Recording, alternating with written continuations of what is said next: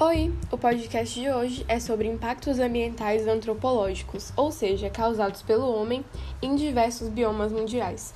Hoje nós vamos tratar somente 5, mas existem muitos outros que têm sido afetados. A vegetação mediterrânea vem sofrendo impactos ambientais e não é de hoje. Sem brincadeira mesmo, não é de hoje.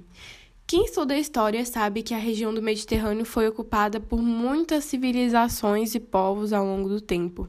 Tanto que um dos principais impactos é a expansão da agricultura, principalmente de oliveiras e videiras. E choquem, azeite e vinho eram os principais produtos exportados pelos gregos e romanos. Tá vendo que isso não é de hoje? Sem falar nas inúmeras explorações que continuaram ao longo do tempo. A exploração florestal, as queimadas, a retirada de madeira. O imenso desmatamento chegou a fazer desertos em lugares como a Grécia e a Espanha. Os povos de outras épocas da história não tinham o mesmo conhecimento que nós. É o momento de fazer diferente e conservar esse bioma.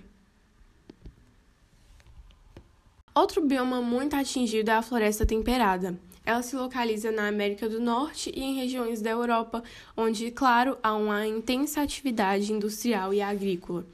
Além disso, o aquecimento global, evento para o qual a indústria também colabora, tem levado a alterações geográficas nas limitações, ao crescimento das árvores em zonas de alta latitude, ou seja, lugares onde há floresta temperada.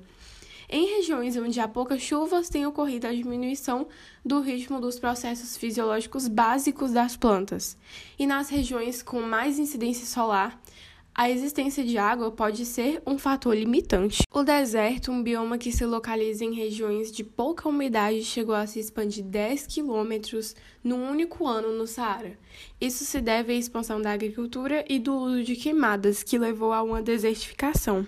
A Amazônia brasileira é a maior floresta tropical do mundo, mas cerca de 17% do bioma foi devastado nos últimos 50 anos, sendo que o limite seria 20%, para que não houvesse consequências irreversíveis para o clima e para o ciclo hidrológico.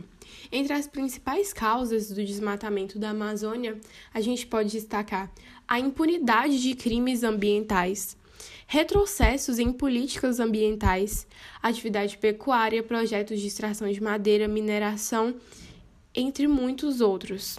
Na África, restam somente 8% das florestas tropicais, e as principais causas disso são, novamente, a agricultura, a exploração da madeira, a pecuária e a expansão das áreas urbano-industriais. Algumas soluções para tudo isso seriam, primeiro, a implementação de políticas públicas ambientais efetivas e perenes. Também o apoio a usos sustentáveis das florestas e melhores práticas agropecuárias. E também a restrição drástica do mercado para produtos associados a novos desmatamentos.